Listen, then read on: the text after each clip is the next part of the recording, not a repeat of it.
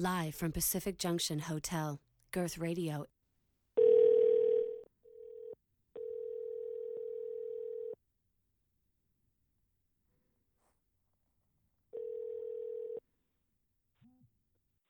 Hello. Hey, Sammy. How are you? You ready to roll? All right, cool. Yeah, I'm ready to go. Yo, welcome to my summer lair. I'm your host, Sam Younan. I'm super excited today to be talking to David Peisner. He wrote a book called Homey Don't Play That The Story of In Living Color and the Black Comedy Revolution. Introduce yourself, what the book is about. This is fantastic. Well, thanks. Book is called Homey Don't Play That, and it's about in living color and uh, black comedy. Kind of, I could probably do a better job than that. I, I'm, I'm, I'm really sorry. I, I've just uh, had my head in uh, a bunch of other stories uh, Mhm. the last couple of days, but um, but yeah, it's so it's uh, homey don't play that. It's about in living color and the black comedy revolution. So it's kind of looking at black comedy, particularly in the 80s and the 90s, um, but really through the lens of in living color. Mm-hmm. And I assume you went back and you rewatched many of the sketches for this book. Where there were some that were funnier than you remembered, or some that didn't age well. Oh yeah, definitely. Um, and I'm, yeah, I mean, I went back and watched the whole show, uh, and you know, in some spots watched things over and over. But the, um, yeah, th- you know, there were some that I didn't even remember from when the show was originally on Mm-hmm. that really struck me. I mean, I remember one. Uh, there's a there's a, a sketch that that I don't know. People don't really talk about it because it was only on once, but it's called Timbuk, the Runaway Slave, and it's Damon Wayans playing Yeah. uh, like us, us, the last runaway slave, uh, playing a, a slave whose whose family and descendants have been in this cave for you know generations, and it's just so sharp and so pointed and barbed and angry and funny. I mean, it's the kind of thing that could be on the air today without you know any updating and you know just as funny just as powerful there are other stuff that definitely has not aged that well um some of like the men on film stuff i mean you know the the way that people talk about you know lgbt issues now is a, with a lot more sensitivity Mm-hmm. I don't think any of that stuff was particularly mean spirited back then. Um, but but I, you know, as I remember when I interviewed Keenen, and I think when I interviewed David Alan Grier about uh, both of them said there's no way that sketch would have made it on the air today. You know, it's just sensitivities are different now. Mm-hmm. I went as I was reading the book too. I, I went back and started like YouTubing a number of the clips, and I found Handyman fascinating because I found it this coming from the same comedy space as like being black in America, just like the racism that you kind of encounter. It reminded me of like um, the, the uh, Jeff Foxworthy. You might be a redneck if like it's in the culture and of the culture, but it's not making fun of the people. If that makes sense. Yeah, yeah, yeah. and I mean, I think you know, Handyman was a really interesting one. I remember talking to Damon about that, and you know, because I mean, he felt like he had some insight into that world because he, like, he was actually born with a club foot. He had like a pretty significant disability when he was younger. Uh, you know, obviously as he got, got older, you couldn't really tell anymore, but um, you know, and it was always like, you know, what is more, you know, empowering for you know any sort of minority group than to give make them a superhero. Mm-hmm. So you know, and I remember I can't remember there was a writer who I spoke to. I- I think it was this guy Fax Bahr, who was one of the, um, well, you know, one of the kind of prominent writers who who were on the show for several seasons, and he, and he had told me. Or it might I might be crediting the wrong guy, but um, but I, I do remember one of the writers had told me that they had tried to do a version of Handyman at Saturday Night Live a couple of years before, and it just didn't work because it didn't have that kind of sensitivity to it, and it didn't have that sort of underdog spirit to it. There's, you know, it's that combination of the writing and then the performers like sort of sensing just just the right amount of of I guess sensitivity. I guess. The the handyman sketches have a lot of heart in them. It's they're funny, yeah. but they have a lot of heart, and it's like it sounds offensive a little bit when you say it out loud. He's like a handicapped superhero, and he's up, up and away, and he fa- falls out the window and stuff like that. but they are funny and they have a lot of heart, and I'm like, oh man, this stuff's gold. Yeah, you know, and I, I- I'm just remembering now the um, Fox made them screen those for like a um, you know, sort of like a dis- disability rights group because they, you know they were worried that they were going to get a lot of uh, pushback on that. But people who came in who who actually had disabilities loved it. Like Mhm. you know, across the board, everyone thought it was fantastic, and that was kind of like the end of that argument, I guess. Yeah.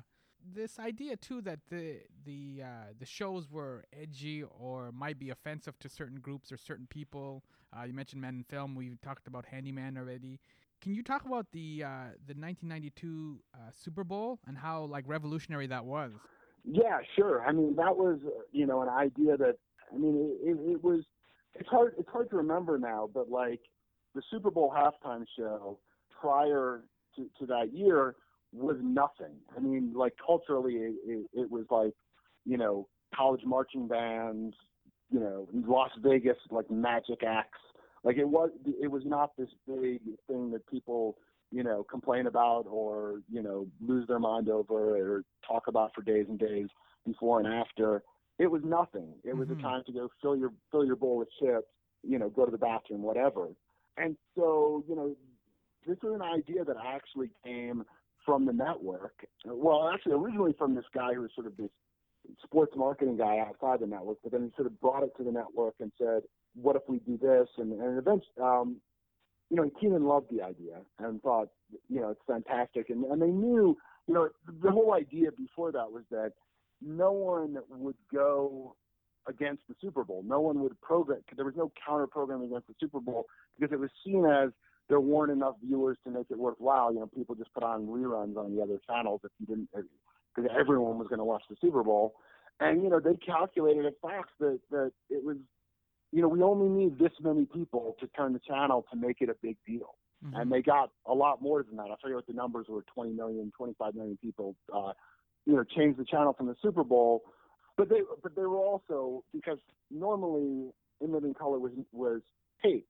It wasn't live. So this was the first time they'd had on a live show. And so there was a huge amount of worry about, you know, what the performers might, might say, what they might do so there was a, a five second delay that they put that, that the network insisted upon, but then sort of at the at the one moment that ended up be, becoming sort of uh, you know the point that perhaps they should have pu- pushed that button, uh, they didn't. Um, in fact, the guy I spoke, I remember interviewing the executive whose job it was to to um, you know alert the standards and practices people that oh you know, we need to, to push that uh, delay button because something was said that we shouldn't go out on air.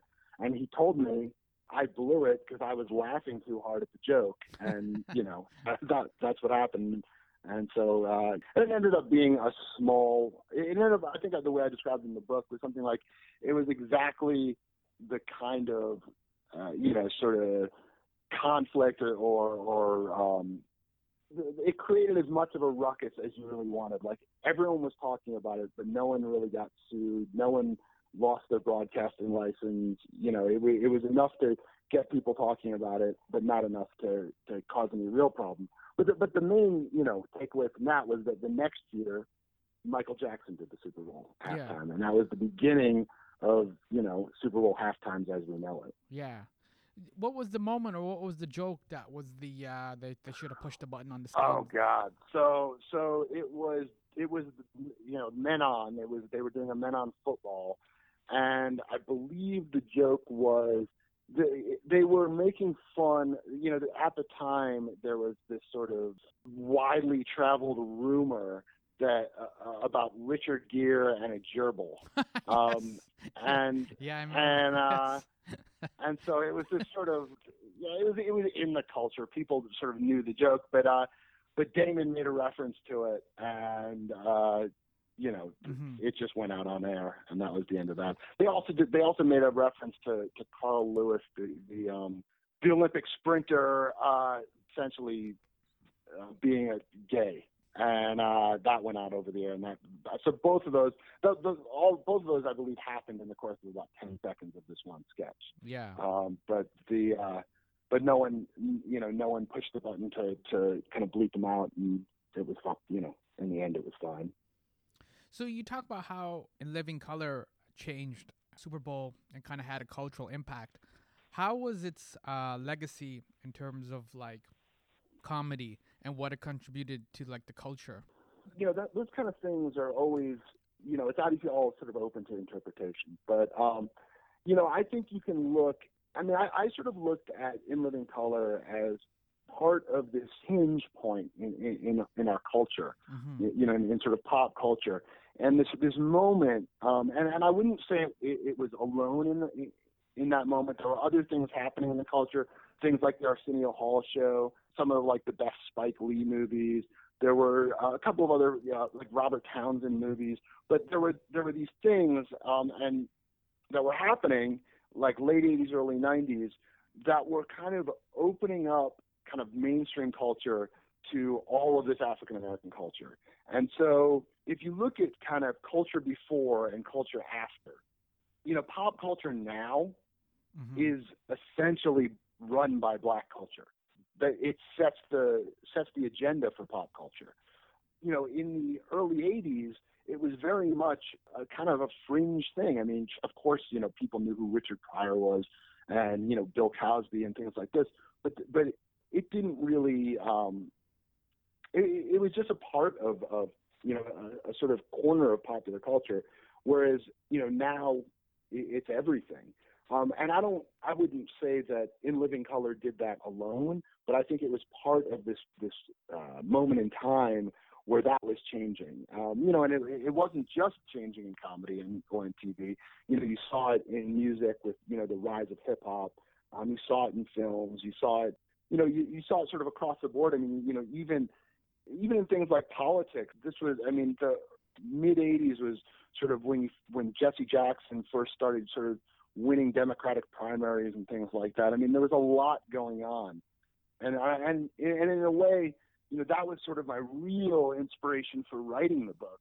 Was it was a kind of a way to tell that story, and In Living Color, just you know, it, it, it was a really it was a it, it was a point where kind of all these things tended to come together.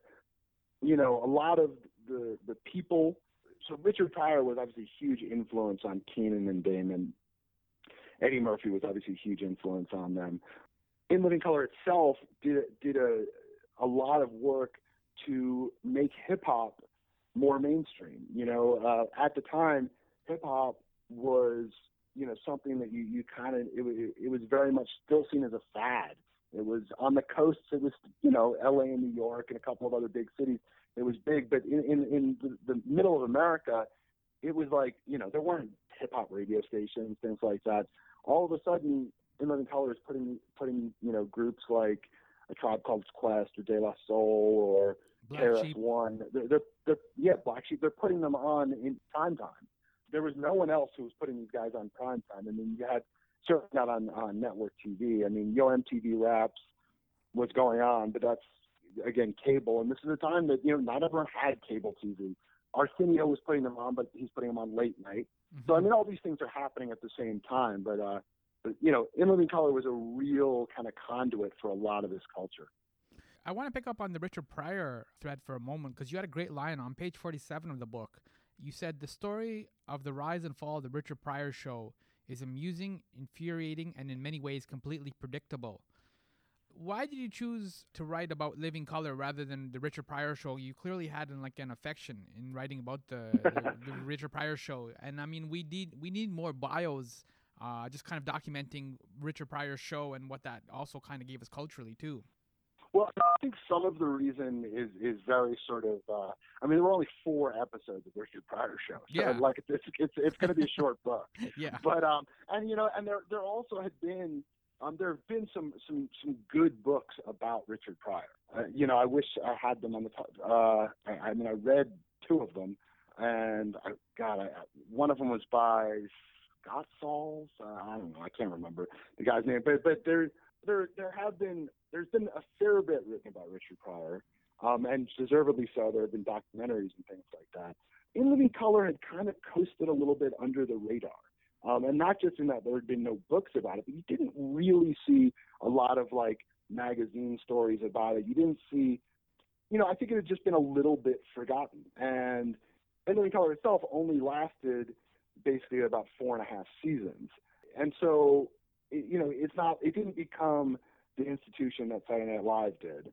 But anyway, but but you know, to get back to Richard Pryor, he he was sort of the the ground zero for a lot of this humor, and I think the Richard Pryor show itself was so far ahead of its time. I mean, when you look at some of those sketches, I mean, they're they're very artsy and avant-garde, and he wasn't afraid to not be funny. Mm-hmm. And I think that was like uh, a really kind of a brave thing. And, and I, you know, the things that I see in the Richard Pryor show. I mean, I, when you look at a show like Atlanta, Donald Glover's show, I feel like that is, is really kind of, you know, the weirdness and, and uh, of a show like Atlanta is a real direct descendant of the Richard Pryor show. Yeah. Um, I think in in a you know, and, and certainly there are there are parts of the Richard Pryor show that, of course, were were a big influence on In Living Color.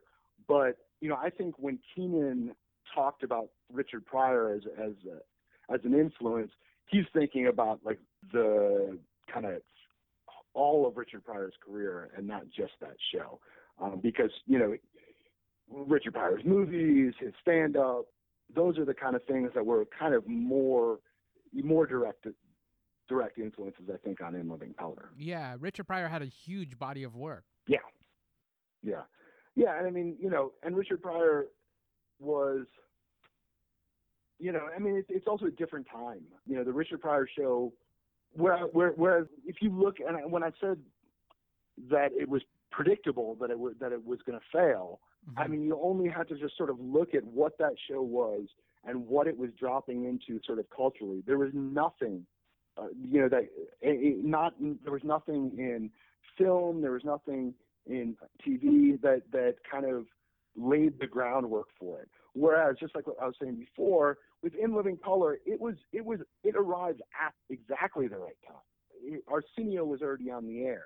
Eddie, Mur- you know, th- movies like. Um, 48 Hours and uh, and Trading Places, um, Beverly Hills Cop, like those things were already in the culture. Spike Lee, like Do the Right Thing, had already happened. You know, they, like all of that groundwork. Robert Townsend, uh, Hollywood Shuffle, which Keenen obviously wrote for, all of that stuff had already happened. Yeah. And so when In Living Color came along, it wasn't. It, although there were tons of people who were being exposed to a lot of these things for the first time a lot of the work had been done, and, and you know, it had been done, you know, by people like Richard Pryor. And you you just touch upon Eddie Murphy. Everyone kind of knows his cultural impact, like you mentioned, Beverly Hills Cop, his work on Saturday Night Live, those kind of things. Eddie also has a kind of unrecognized pop culture contribution in terms of his friendship with Keenen and Ivory Wayans that a lot of people sure. kind of don't really know or overlook. Can you kind of elaborate on that friendship and how that kind of influenced uh, in Living Color?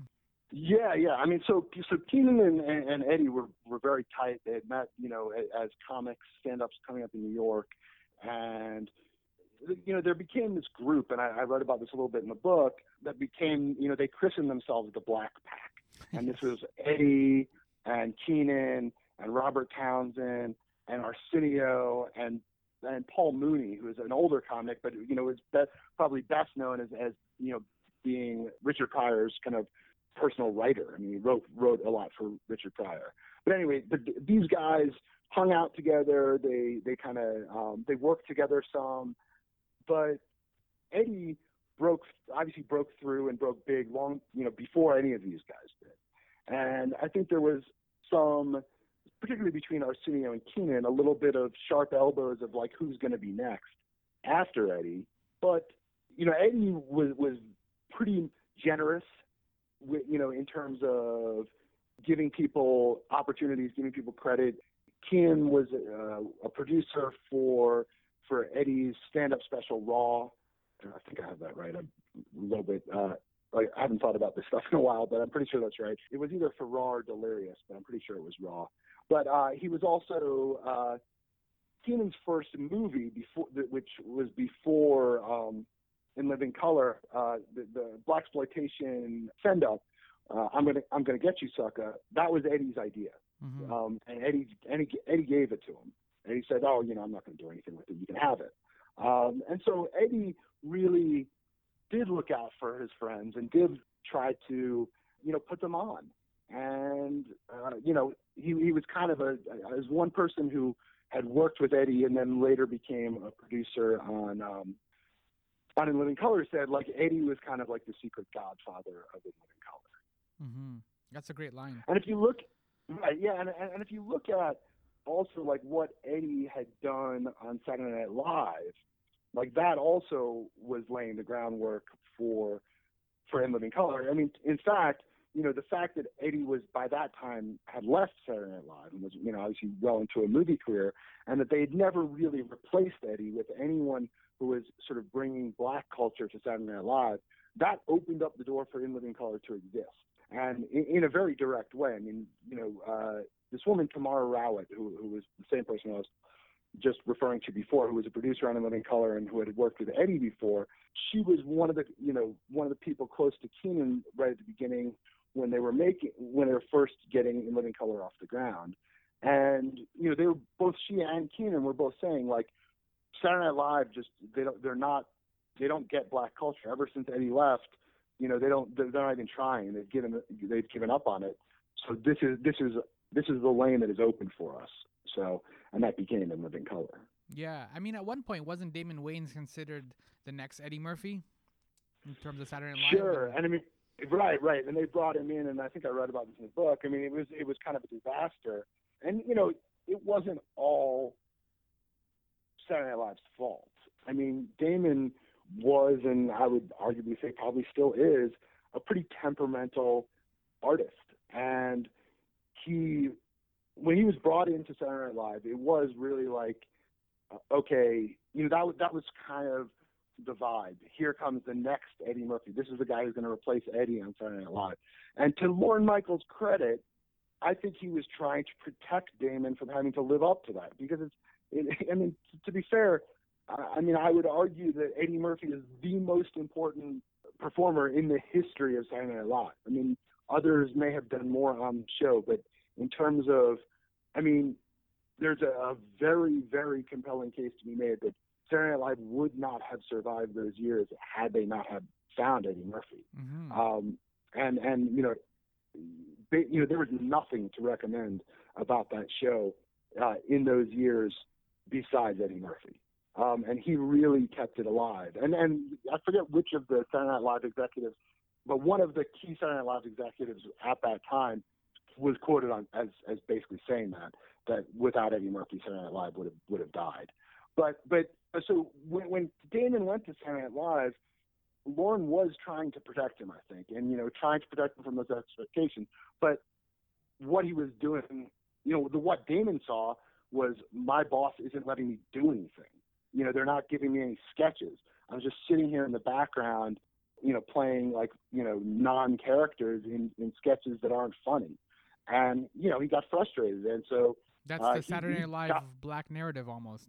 yeah, of course, of course. And it's not like they've sorted it out that well, you know, since then. Mm-hmm. But but but the uh, you know, and I, I- the story is in the book, but it's not. You know, I, I think it's probably also in the Saturday Night Live uh, oral history. But but Damon, during the sketch where he was basically supposed to play this sort of straight laced straight laced cop on uh, in, on Saturday Night Live, he was just so tired of not having anything to do on on, on the show that he just in basically he played that straight laced cop as if he was one of the guys in, in Men in Men on Film, and and Lorne fired him like on the spot after the like uh, backstage at the show while it was going on, and I believe that's the only time that ever happened. He was he was you know basically told to get out. You know mm-hmm. that's it. You you can't do that. And you know I think when I spoke to Damon about it, you know I think Damon you know with years you know behind him now, like understands you know, under, like understands why he was fired and understands like that the, the opposing point of view.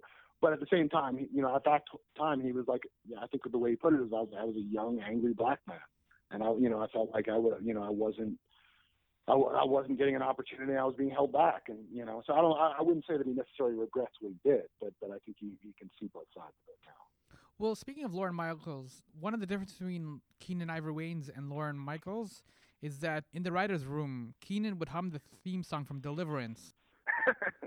what was that symb- supposed to symbolize when uh, he would hum the, the theme song from Deliverance for the writers?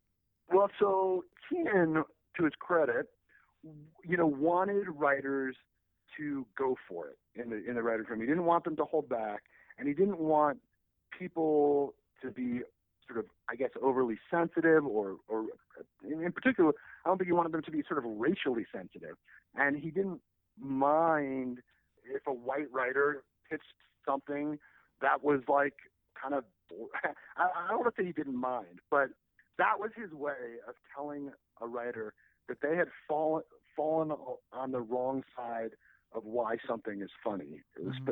particularly from a racial standpoint. Like so, you know, he wanted people to to to push that envelope and to, but it was always it couldn't be making fun of black people or like making fun of black culture. It was having fun with black culture, and there was like this very, you know, it, it, it was an important distinction.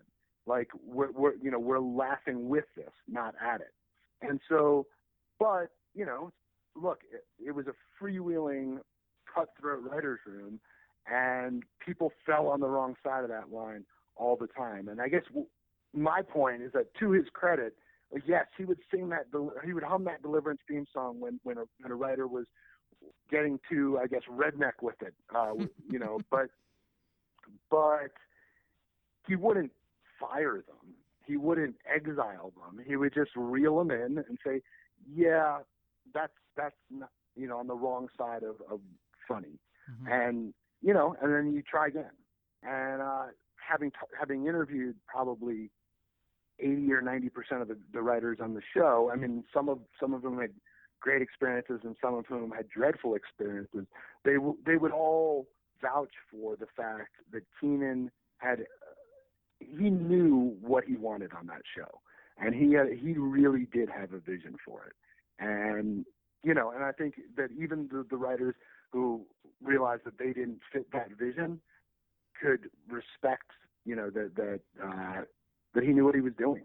Yeah, uh, I want to pick up on that thread of cu- being cultural sensitive, culturally sensitive.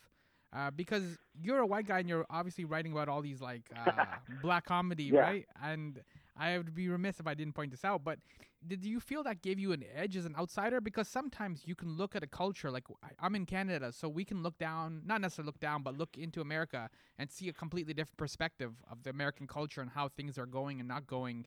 Uh, versus being in America and the culture there. So, did you feel that being a white dude and writing about this black comedy revolution did that give you an advantage as an outsider?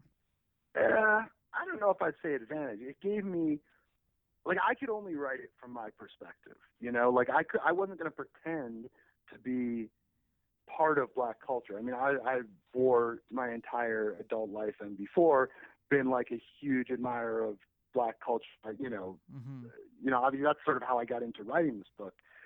But you know, you, it's that sort of thing of you don't know what you don't know, and so you know, I, I did have to sort of be careful a little bit in in, in just in, in not trying to speak. I, I guess I was always I was always cognizant of this is my take on this story. You know, a, a an African American writer, a, a, a, female writer, uh, whoever would would would probably have written a different book. Might have been just as good. Might have been better. I would probably want to read it. You know, I mean, if if it was well done, but um, you know, it, it was something certainly that I thought about, and and, and it was interesting, you know, especially because although you know it's obviously this pioneering um, sort of black comedy show, a huge, per- a big, significant percentage of the of the writers on the show were white. So they were sort of dealing with a, a version of the same thing I was dealing with, mm-hmm. which is just we want to, you know, kind of go for it and, you know, put our stamp on this. But, you know, we have to realize that this isn't our show. And, you know, it's not my show. It's a show I love. And, you know, it, it sort of almost gets into like why the show fell apart when, when Keenen and, and, and the Wayans left was because it did, regardless of who was writing the show and what you know color they were, male or female, like Keenen, the show was Keenen's voice, or uh, or maybe arguably Keenen and Damon's voice, but that that's kind of that both gave the writers you know cover and gave them kind of guidance. Yeah, Keenen would take the hit for the team. Right. Well, you know, you know, there there was there was when well, before the show even got on the air, you know, they, it was just a pilot at this point, and there were all these sketches. There were sketches about uh, Louis Farrakhan. There, uh, there might have been the the Star Trek one. Jackson. Yeah, Yeah, but but uh, and, and there and Fox, which was you know the the executives at Fox, who were pretty much uniformly older white dudes, you know they saw this pilot and were worried, Mhm. and they weren't. And and I want to give them like some credit, and I feel like they were sort of worried for the right reason. They were sort of worried, like, are we being racist? Are we being, you know, uh, is this culturally insensitive? I mean, keep in mind this is 1990, 1991, where where those ideas weren't, you know, as as prominent in in the culture as they are now. Just in terms of like, you know, let's be culturally sensitive. They and and so they were really giving Keenen and, and the show, you know, kind of the runaround, or maybe that's not the right way to put it. They, they you know, they were making them uh, go through all these focus groups and you know, testing the show and research and blah blah blah. And Keenen would sit with these uh, researchers and they would ask him questions about the humor and this and that. And Keenen, it, it pissed Keenen off um, because you know his point was that I like I I'm I'm uh, an intelligent black man. I know what you know. I, I'm not insulting myself. Mhm. Um, I you know I know better than you where that line is, and you don't do the same thing. You know, the studio doesn't uh, focus group. You know, Woody Allen movies with like Jewish Americans. They don't focus group John Hughes movies with like the white people from the suburbs. Like you know, this this he felt like he was being singled out just because they didn't get it. yeah, And, and, and you know, he eventually kind of put his feet down and won that argument. And and I think that was an important argument to win in terms of setting the agenda for the show because I think that he basically, you know, let the Fox executives know I'm running the show, I know how to run the show, and let me do it. And for a long time, that's why the show is successful. I think when it's they started trying to grasp more control of the show, mostly because it was successful. Uh, that's when Keenen got frustrated and left. Um, you know, so that that was sort of both the beginning and the end of his uh, of his time there. I want to pick up at the uh, end of the book. Um, so your book, "Homey, Don't Play That: The Story of a Living Color and the Black Comedy Revolution," it closes off uh, with this. Uh, I thought was a really significant point. You've been writing for like different magazines and outlets like the Rolling S- uh, Rolling Stone, New York Times, uh, Spin, Billboard, and you close uh, "Homey, Don't Play That" with this quote: "If there's a definite pattern around the demise of the Pryor show, Living Color, and Chappelle Show, Dave Chappelle Show." There's an even larger framework this pattern fits into. Considering consider the career arcs of many of the top black comics of the past 50 years. And even throughout this conversation, one of your strengths seems to be seeing patterns. You start to see through, the, mm-hmm. through the pop culture, you see patterns and kind of like you kind of know almost like almost like tea leaves or like almost see where the river is kind of going. Can you somehow articulate or explain how you have that superpower or as a gift as a writer? Because that's really cool for in terms of cultural because you're not just writing about like this show or anything like that. Like the the subtitle of the book is the Black Comedy Revolution. You're seeing a pattern. Yeah, and and I'll tell you that's like one of the nicest things anyone's ever, ever said to me. But uh, but yet, you know, I would say that like I I definitely spent the better part of well, I've pretty much spent my whole adult life like writing about pop culture and thinking about pop culture, um, and for most of that, most of the time, that's not a particularly useful thing to. Uh, to have and, and and I don't know if I'd call it a superpower, but uh, you know it's not. it. It's definitely, but but it's it's you know most of the time it just makes you like the guy at the party who knows the answer to like whatever trivia question. But um, I, I do think that that I mean I think that's a really sort of significant um, story in in black culture, uh, and, and you know you started to sort of, but but basically the story is, and, and you know this goes back to Richard Pryor and actually before Richard Pryor, is is that there's different there are different pressures on I'll well I'll say black comedians, but but I think that there are different pressures on on black sort of popular artists in general. You know, at least from sort of the 60s through you know the 2010 or whenever. You know, when you look at there's this there's this continuum of black comics, and if we let's just for argument's sake start it with Richard Pryor, and you have Richard Pryor, and he kind of hands the baton to Eddie Murphy, and then as I was talking about before, there's this kind of elbowing between Keenen and and Arsenio and and maybe Damon Wayans a little bit for who gets it from Eddie. Mm-hmm. Then it goes to let's say Chris Rock, and you know there, but but the the disappointing thing about this story, and it, and it kind of go, you know, there's Chris Rock, and you kind of see it going past Chris Rock to Chris Tucker and to Kevin, eventually you know sort of to to Chappelle and to Kevin Hart maybe now, but but the but the disappointing thing about this narrative is that I don't know if it's the industry or the culture sees well we can only have one big sort of black comic at, at a time, one big black male comic by the way Mm-hmm. at a time, and so I do think the the sort of positive thing that has happened in let's say the last five to ten years is that is that that has broken down. Um, and I do think that you, you you do see now a lot more diversity in black culture. Mm-hmm.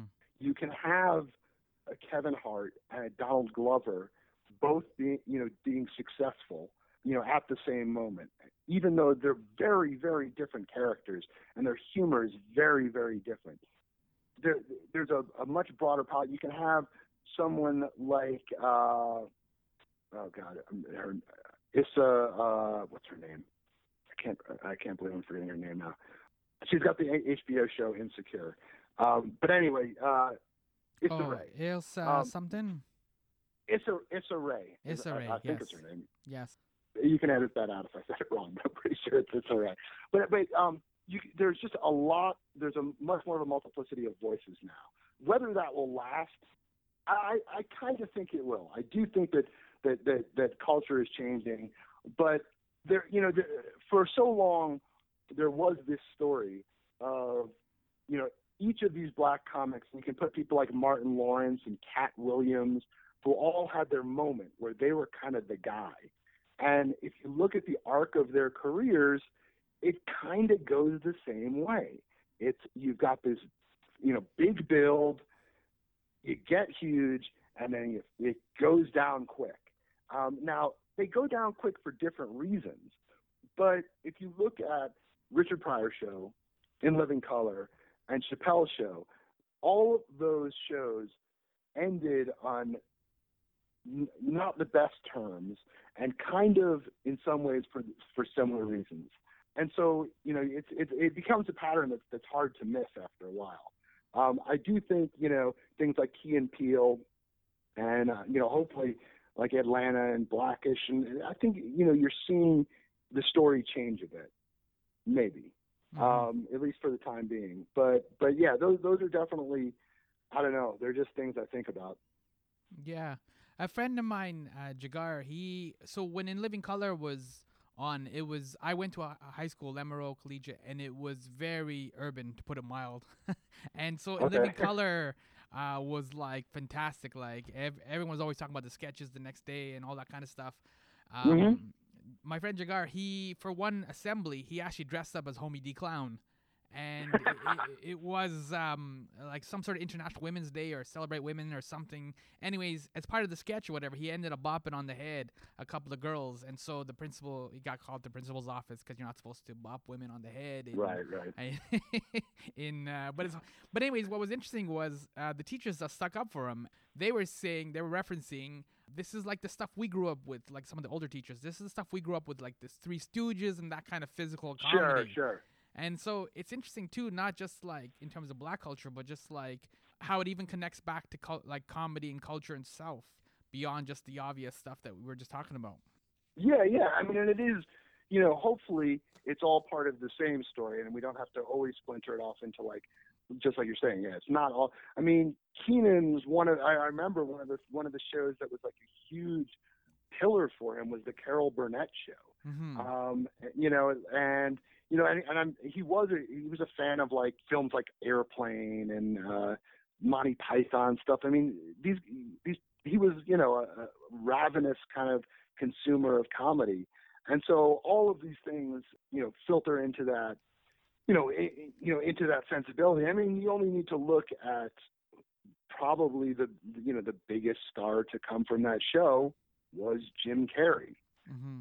Obviously, a white guy, uh, which is you know it's a, it's a whole story in itself. But but Jim Carrey, you know, his sort of like Keenen could see that that the comedy, that both the physical comedy and and sort of the sensibility of, uh, of Jim Carrey was going to work with what he wanted to do. It, the fact that Jim, there was nothing particularly black about Jim. I mean, Jim was Canadian. Mhm. Is Canadian, I guess. Uh, uh, but uh, you know, you know, he knew that that would work in, in what he had in mind. Um, you know, he Keenen's influences. You know, he he was like a big Jackie Gleason fan. Like, I mean, you know, it, it, it, he, was definitely somebody who knew comedy.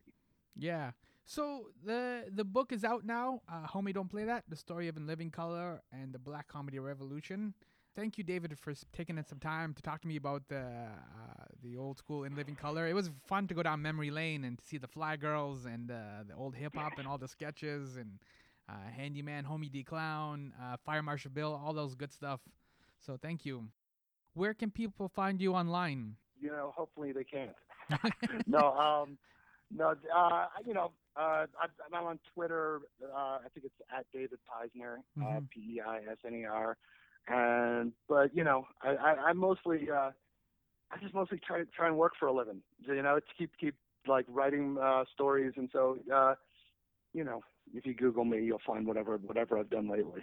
Well, thank you, David, for taking the time. We covered a lot. I think we covered from like Three Stooges to Richard Pryor to Chappelle Show. So we covered a lot. Yeah. Well, you did you did a good job then. All right, man. Well, Thank thanks so much for taking the time and for being interested. Bye. That was my interview with David Peisner. As I was saying to him at the end there, it, it was super fun to go back and to see all the uh, in living color sketches. Uh, Fire Marshal Bill is ridiculous. Handyman still cracks me up. Um, Arsenio was another one too, where Keenen Ivory Wayans had that big old butt. Uh, if you remember that. You know what's crazy too is I didn't put this together, but um, Living Color and Arsenio Hall ended within a week of each other in 1994. So that's surreal when you go back uh, and you think about it. Like, when did the Arsenio Hall show end and when did In Living Color end? It was a week of each other in 1994. So those are uh, some strange times. As I said, the book is Homey Don't Play That, The Story of In Living Color and the Black Comedy Revolution. I highly recommend it. If you have a chance, pick it up. Uh, my name is Sam Younan. This has been another fantastic episode of My Summer Lair. You can follow me on Twitter, Facebook, and Instagram. I think the young kids call it Insta now. My pal Sammy. Jokes, yo.